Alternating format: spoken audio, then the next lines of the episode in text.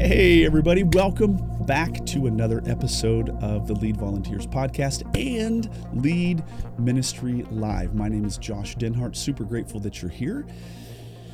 You know, we exist for three simple reasons to help you, the ministry leader, to get organized, to help you lead with confidence, and also to prevent or avoid burnout. So, that is kind of the goal today. So, I have a special guest with me today. Her name is Laurie. Laurie, why don't you introduce yourself to us and tell us just a little bit about who you are?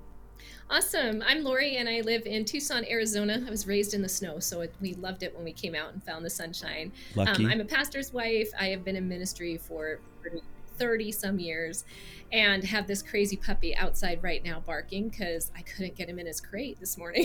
so yes. that's me.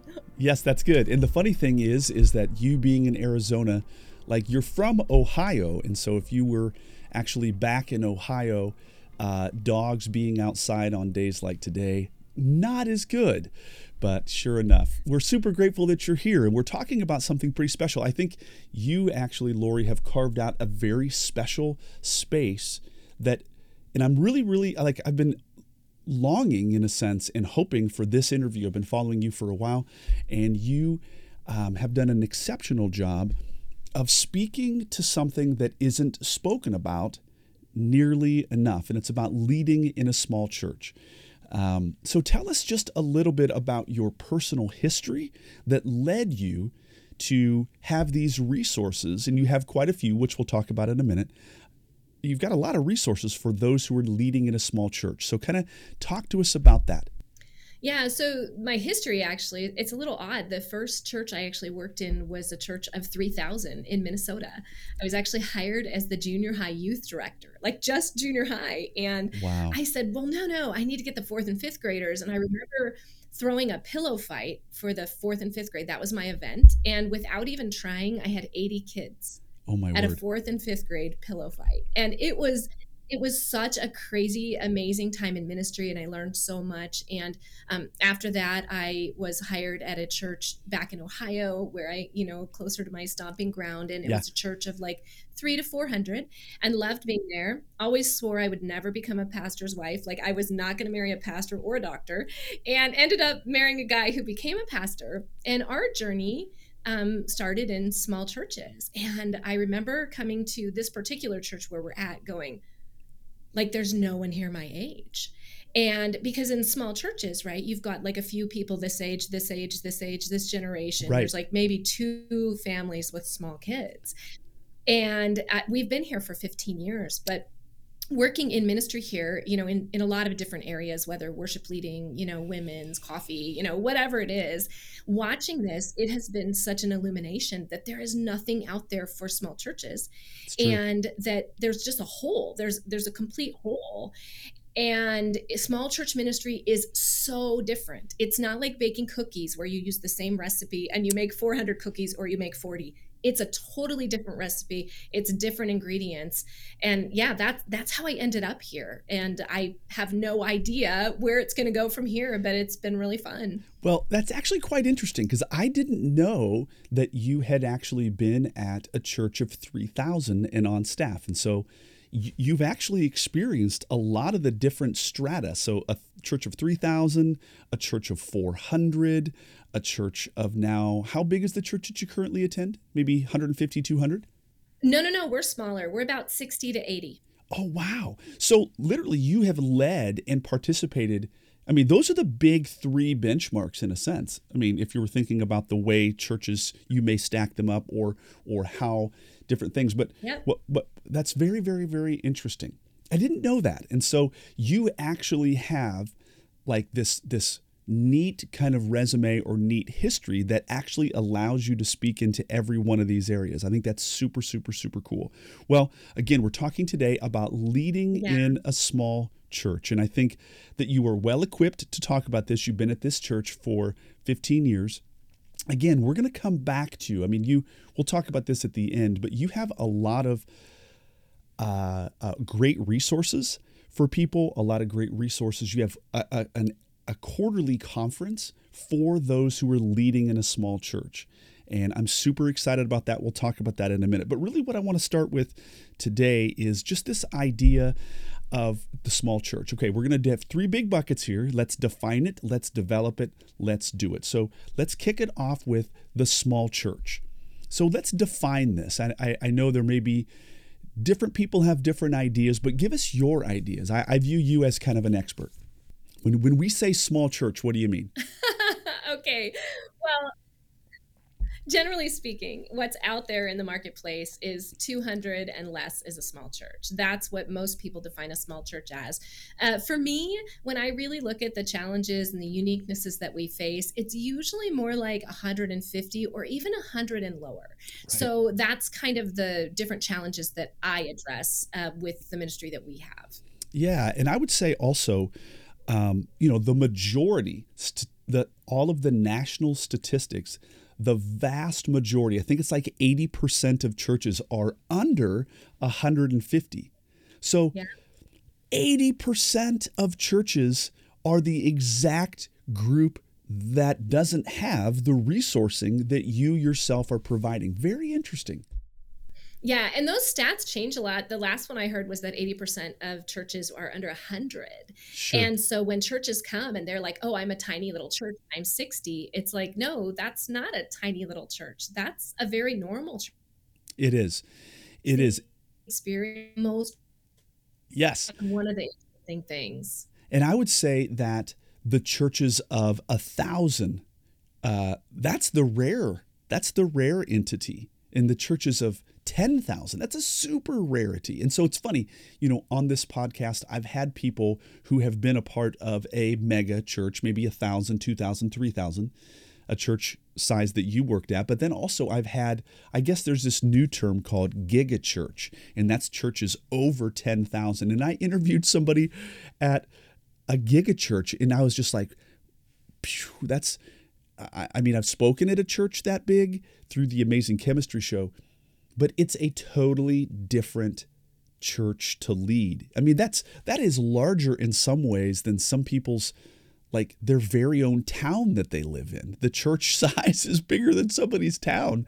So it's it's it's kind of an interesting thing. And so small, uh, uh, maybe we'll talk today 150, maybe 200 and under. But I really want to ask this next question, which is what are the blessings and what are the challenges that come with working at or serving at? It may not even be that you're serving on staff. It may be that you're just that you're participating in the life of the church and you're finding yourself in a leadership capacity. What are let's talk about the blessings first, right? What are some of the blessings when it comes to leading a small congregation? Yeah, I was going to say too, when you said it's so different to lead in a smaller church versus a giga church or a big church, it's also different to serve because a lot of people in small churches don't even consider themselves leaders and they are totally leaders because yes. they're influencing all the time. But there's also a difference in that term of what is a leader because yes. of even staff structures. But the blessings, let's start with the blessings. So God loves small. Like God has always loved small. Like, look at the Bible, look at some of the people he chose and how he even made Gideon's army small. And God loves small, but relationships really happen in small numbers. And when I've been at big churches or the medium-sized churches, they're constantly working on how how to get people into smaller numbers. And at a small church, that just happens. We're right. automatically in a small church or small numbers. And the other thing that I really love, well, there's two more things I'll mention, but one is that it's an intergenerational playground. And you're constantly mixing with different ages. And a lot of people at first, they're like, well, this stinks because I don't have anybody my age. But if you think of how God actually designed people to live and grow and be in community, the intergenerational relationships that happen, the mentoring, the organic life on life, like being with people who've been through what you're about to go through, sure. right, is so different. And I mean, from toddler on up, you know? Yeah. The, but the other thing I really, really love about small churches and this because i experience large churches like i totally get it but small churches are a leadership training ground right like anybody who wants to lead and grow in skill they're they're going to have an opportunity and i think it's a really beautiful place to develop leaders because the big churches, right? They'll audition people for a worship team. Right, you know they we do will. In small churches, we teach our ten year old kid to play drums. You know, Right. like we're like, hey, we need a drummer. Can you learn? And so, so it, it's it's just such a different place for leadership and for relationships. And you know, it's funny that you say that. Uh, there's a phrase that I, I thought of just just as you were talking in in a, in a big big church. I'll put it this way: you can when it comes to developing leaders, right? This is the Lead Volunteers podcast, and we're always talking about developing leaders. Well, you you either buy them or you build them, and the best option is always to build them. It's always to build them, and that is that that is the fiber of a small church is to build leaders, right? Not buy them, uh, but to build them. So I think that's super super cool, and I think, um, you know, I, I think also it's kind of like kind of like when, when you're in a small town and you get to be on a football team or on a, a, a, a maybe a, a volleyball team or something, you get put in the game and you get to feel the thrill of the field or the thrill of the court. You like you I love that automatically so much. Right. You my dad automatically grew up in a tiny little town, Sugar Grove, Ohio, and every single person, every single guy, if you were in high school, you were on the football team, like right. because they didn't have enough people. So that is such a great illustration. Yes, and so then then people get the opportunity to to feel the thrill as opposed to, you know, seeing 11 professionals do ministry and you never get a taste. And so that is a huge blessing that comes with leading in a small church. And uh, the intergenerational thing also I think is very important to mention because people um, you know, we go to all of these big national conferences and everybody's talking about, hey, we really want to have an intergenerational thing. And it's literally baked into the fabric of a small church. Yep, it happens automatically. Absolutely. Now we don't all do it well, but it does happen automatically. Yeah, yeah. So let's let's shift gears now. I, I, I'm- I'm sure we could carry on for a while with the blessings, but let's talk about the challenges because you actually have a very interesting perspective when it comes to the challenges of a small church. And it's not what most people are going to think. That's so funny because to me it's just incredibly obvious and it's just what it is. But I believe the biggest challenge in small churches is we're trying to be like big churches. And this is like we're trying to be something we're not and not really embracing who God has called us to be. And I like to think about like going shopping for a pair of jeans, you know, with my when my girls were teenagers and they couldn't find the right pants, right? They're like, "Oh, I'm, you know, there's something wrong with my body." And I'm like, "There's nothing wrong with your body. Those pants are the wrong pants." Like, right. Quit trying to fit into pants that weren't made for you. And I think small churches are constantly trying to look like a big church and get the wrong resources and the wrong tools because it wasn't meant for them. And God has a completely different design for a smaller church. And if we keep trying to be something we're not, we miss like who God actually made us to be. Right. And I think that this is I, I think this is extremely important. And I like also that you said early on that that truly God loves the small and he's taken great pride in blessing through small things and small beginnings and uh, and it's so special. And I think what you're saying is own the idea of who you are own the idea that you're a small church and embrace that. Now, something before we clicked uh, go live or record today, you mentioned something that I thought was actually quite profound. Now, you do run a ministry. Uh, uh, you are a resource to many people who are in small churches, and you do it very, very well. Now, you said to me that the majority of people, their first interaction with you is they're looking for a trick, they're looking for a tool, they're looking for a strategy. Eh, Talk about that, and actually, that's not really the first thing that they need. Tell us about that. Wow. Okay. So it's just it's just really big to to go here, but let's go here because you just went there. So most people, when they find me, what they're looking for is they want an idea. Um, most people's biggest struggle, they say, is they don't have enough volunteers or they Right. need a better program. And that's usually not the case at all because I really believe that God has given us everybody and everything we need to do exactly what He He's wants us calling to do us to our do. That's right. Exactly, because he says he put the body together and everybody has a part and we're all going to work together and this is how his church is. But we try to do these things that are outside of what what we even need to do. And we end up i love one of your missions josh with your podcast is you know avoiding burnout. Well Yes. you talk about that in a small church and that's the martyrs. That's the 20% we're going to burn ourselves out because we're working for god. And by golly i'm going to find the best program and the best thing. And sometimes that is not it at all that's not what it is it's needing to embrace and understand where god called you and and what he put you you know why he put you where he put you Right.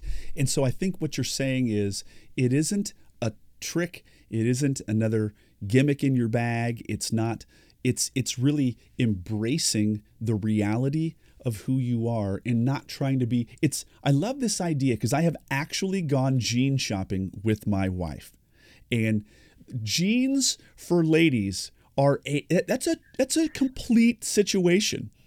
And and you know once you know ev- everybody's body's created differently and the and jeans are created upon like the standard deviation. They don't they don't make jeans for the the the, the for the side pieces. They make jeans for the masses right? And so if you happen to have a unique you know, you've been created uniquely.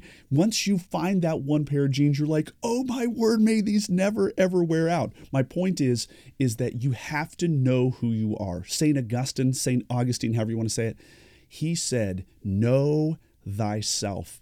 And I think that's the mission that you have is to just embrace the truth of who you are. Start there.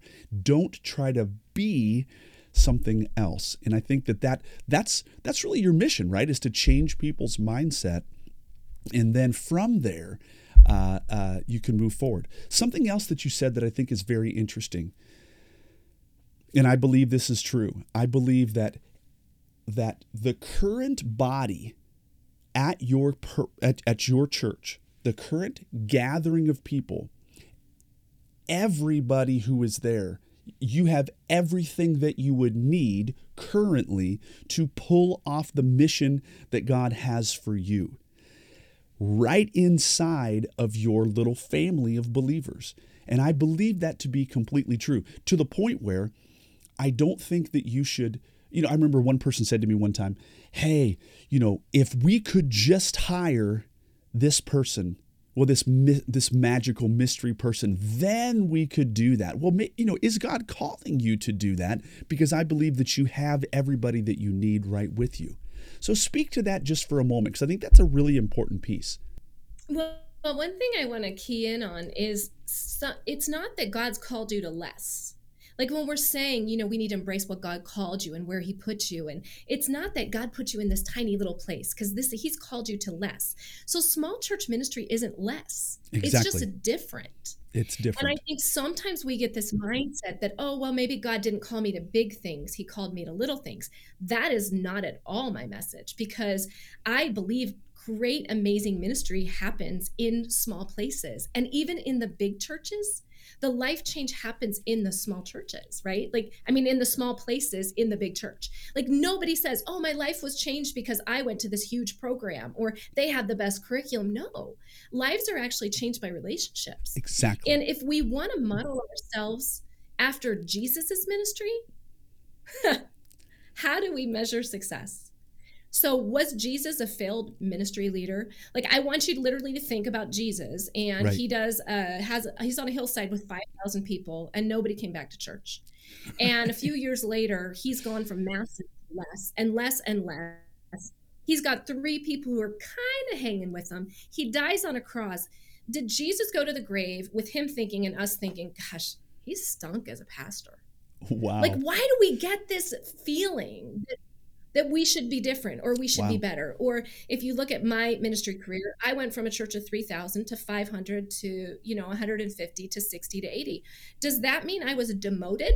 Like, did I just, did I go the wrong track? You know, because so many people go to ministry and they're like, I'm at a little church. I want to be at a bigger church, a bigger church. Okay. I don't know. I think Jesus has something totally different in mind and he changed the planet. I, I think you're exactly right. And I speak to that through the lead volunteers material big time like within the course material. And and what you've shared i'm going to actually change the screen just for a little bit. I'm going to lose you just for a moment. But here's what i want to show people. This is the model that i lay forth which isn't anything brand new. It's literally the masses the core the 12 the 3 down to the 1 and interestingly enough you know a lot of people in their minds they think well like uh, how do I how do I manage the masses? That's actually not our job. Funny, interestingly enough, Jesus didn't speak to masses of people uh, nearly as much as we think he did. He spent the majority of time with the 12 Amen. and even the majority of his time with the 3. In addition, something that you said that I think is very very very critical is the following. You said it wasn't a big program that changed someone's life. If I went back into your story, Laurie, I could find a human being who poured into you and another human being that poured into you. I could ask of myself, or anybody who's listening to this, name me the program or the message. They wouldn't be able to do that. They would basically say, you know, maybe it was a program, but I met this person who individually mentored and changed my life. That is the win. And I think that's what you're speaking to. Everything happens in these micro spaces, and a small church actually is form fit for that. Mm-hmm. Yeah, exactly. Well, as we kind of close out today, what I want to ask is, what's your what's your challenge? Maybe not challenge. What's your courage to the small? Because uh, I think a lot of listeners are they are longing for a bigger day. And of course, with big, they think in their minds, oh, if I just had a bigger budget, if I just had a bigger space, if I just had a, wait for it, bigger resource closet, right? Isn't that what we always want is a bigger closet uh, in the church? But at the end of the day, um, what would be your encouragement or your courage to the people who are existing in a small space? What would you say to them? The bigger day is the day that's right in front of you. But that. when we are seeking a bigger day, we are missing what is right in front of us. Yes. There's so many people who say, well, why didn't everybody come? And there's two people in front of you. Like, wow. God gave you exactly who you're supposed to be with. And we ignore the two because we want the other 12 or the other 3,000, like whatever it is. God's given you the biggest day right now in front of your face. Genius. Quit ignoring your own kid or the one person or the person that you don't want to talk to because they're not as cool. Like God is giving you the biggest day right now. Like embrace it. God's in charge of that. We're not. And when we seek the bigger stuff, we miss the abundance and the beauty and the ministry and the life change that God, if God's at, like, really, if God's at work, God's at work. If you don't believe God's at work, then stop listening and looking for things about churches because God is at work. It's not about us. So if wow. we believe God is at work, He's at work today, right now, in your church, in your space, right in front of your face. If you don't see it, it's not because God's not working. That is, that is like sin to print. I think that is such a good message. And I have to say, I was thinking back to a time on a random Saturday night. Our church had started a Saturday night service. It was very challenging, and very few people came. And in my mind, I, am just confessing that I felt that it wasn't as successful simply because there wasn't very many people there to where, in a sense, I actually think that it could have been far more successful if I had just dialed in with those people that God had provided. I mean, listen, when it when there's 80 kids, you may think that you're making a big impact. However, when you have 5, you actually have a chance to to individually invest, look eye to eye and voice to voice with every single kid. What you've said is very encouraging. Right now is the biggest day. Great word. That is fantastic. Well, Laurie, thank you so much for being with us today. I want to I want to throw now to your website if I could. Just give us a little rundown as far as what you do and how you can serve people in the ministry today. Well, what's unique about we what we do because we're the only ones on the planet so far who do it is I really speak to volunteers and those who lead them. So if you look for resources for small churches out there today, you're going to find some because people are starting to go, "Oh, there's a lot of small churches, right?" So you'll find pastors speaking to pastors and you'll find um, you know, different people speaking to paid staff and things like that. I really my main audience is volunteers because sure. there's one pastor at a small church, maybe two but there's tons of volunteers, and the volunteers at small churches not the staff. The volunteers are the ones who do the heavy lifting. And they're the ones who, like, we really believe one trained person makes a difference. So that's one of the things. But honestly, I have a lot of pastors who follow me too and, and also just get a lot out of what we're doing because it's so practical. But we've got a free website um, with tons of resources, and they're all just for small churches. Everything we do is people in small churches speaking to small churches, yes. not people in big churches who are trying to teach you how to grow a small church. If you want that, that, don't come to me because you're not going to find that here. This is small churches teaching people how to do small churches and find beauty and success in it. We also do quarterly online conferences, which are so fun and really focused on specialized ministry areas. We just did one on women's ministry. Um, usually they run January, April, October, and oh, I think I'm, oh, July. And um, in April, we have a Kidmin and Youth Conference. Um, in July, we do a really special conference for pastors' wives in small churches. And then um, in the fall, we have our first ever worship conference for small churches, worship and creative arts, which is fun. And then also, I've been playing around with how to best train and equip people who want to grow in leadership and really like lead in their churches, even if they don't call it leading. And I have a small church academy, which is so foundational, really great ministry training. It's there's nothing like it out there, and it is um, it's it's just phenomenal.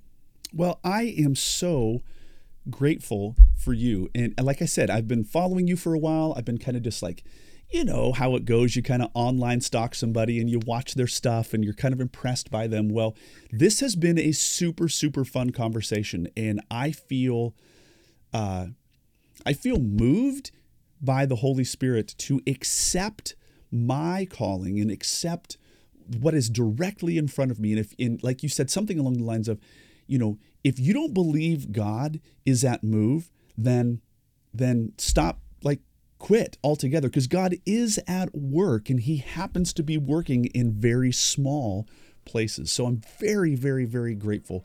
Laurie, thank you so, so, so much for being a part of the conversation today. And I look forward to having you back someday. Does that sound good? Oh, I would love that. I need to know more about what you do. It's so fun to meet people who, I don't know, when you leave them, you're like, oh, I wish we could talk longer. Yes. Like, isn't that so fun? it is like fun. That? It is you're fun. one of those people. Well, you are one of those people as well, and I'm deeply impressed by your perspective, and I'm deeply impressed by um, your your theology, your theology, and how that how that kind of leads to um, living life in a small environment. Well, I'm so so so grateful for what you've done, and we will see you guys next time for our next opportunity with the Lead Volunteers podcast and Lead Ministry Live. So grateful that you're here, and we'll catch you on the next one.